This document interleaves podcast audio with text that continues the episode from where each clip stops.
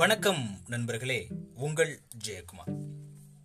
Greatest gift gift அப்படின்னா எல்லாத்துக்குமே பிடிக்குங்க. சின்ன வயசு குழந்தைங்கள்லேருந்து பெரியவங்க வரைக்கும் கிஃப்ட் கொடுத்தீங்கன்னா ரொம்பவே சந்தோஷப்படுவாங்க.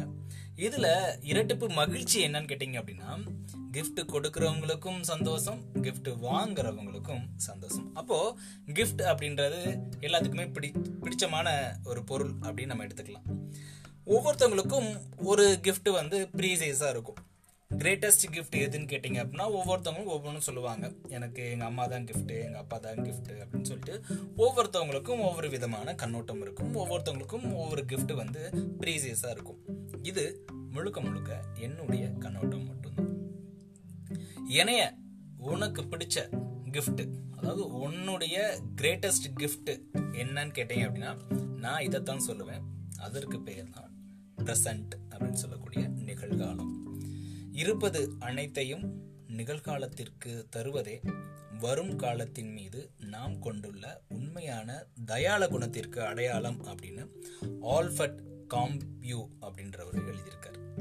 அப்போ இதுக்கு என்ன அர்த்தம் அப்படின்னா எந்த ஒரு செயலா இருந்தாலும் சரி எந்த ஒரு விஷயமா இருந்தாலும் சரி அதை நாம இன்னைக்கே செஞ்சிட்டோம் அப்படின்னா இதுதான் வருங்காலத்துக்கு நாம கொடுக்கக்கூடிய மிகப்பெரிய கிஃப்ட் அப்படின்னு இங்கே ஆல்ஃபெட் நம்மளுக்கு சொல்லியிருக்காங்க. சரிதானுங்க?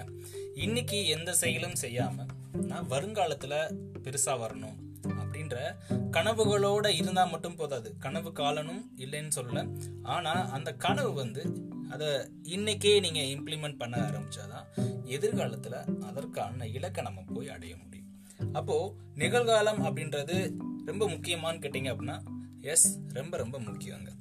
நிகழ்காலத்திய விழிப்புணர்வும் அபரிவிதமான மன ஒருமைப்பாடும் வளர்த்து கொள்வதனால் நீங்கள் வாழ்க்கையில் அமைதியை உணர்வது மட்டுமின்றி மனப்பெட்டகத்தில் பூட்டி கிடக்கும் ஆற்றல்களை வெளிக்கொண்டு வர முடியும் அப்படின்னு சொல்லி சொல்றாங்க.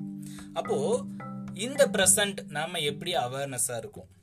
அந்த அவேர்னஸ் வந்து நம்மளுடைய மன ஒருமைப்பாடை வளர்க்கறதுக்கு உதவியா இருக்காம் அப்போ இந்த விழிப்புணர்வும் மன ஒருமைப்பாடும் இருந்துச்சு அப்படின்னா நம்மளுக்கு இந்த அமைதின்னு சொல்லக்கூடிய பீஸ் நம்மளுக்கு பின்னாடி கண்டிப்பா நம்மளுக்கு அதுக்கு பின்னாடியே தேடி வரும் அப்படின்னும்.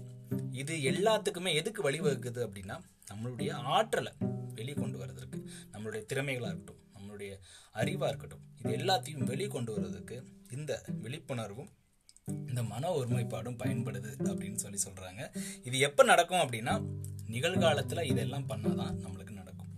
எனக்கு ரொம்ப பிடிச்சமான வரிகள்ங்க இது.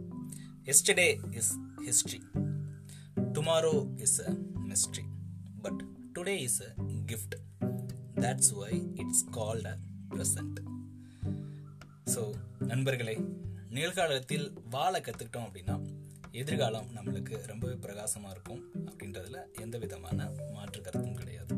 நன்றி நண்பர்களே. மீண்டும் நாளை இன்னொரு பதிவில் உங்களை சந்திக்கிறேன். Greatest gift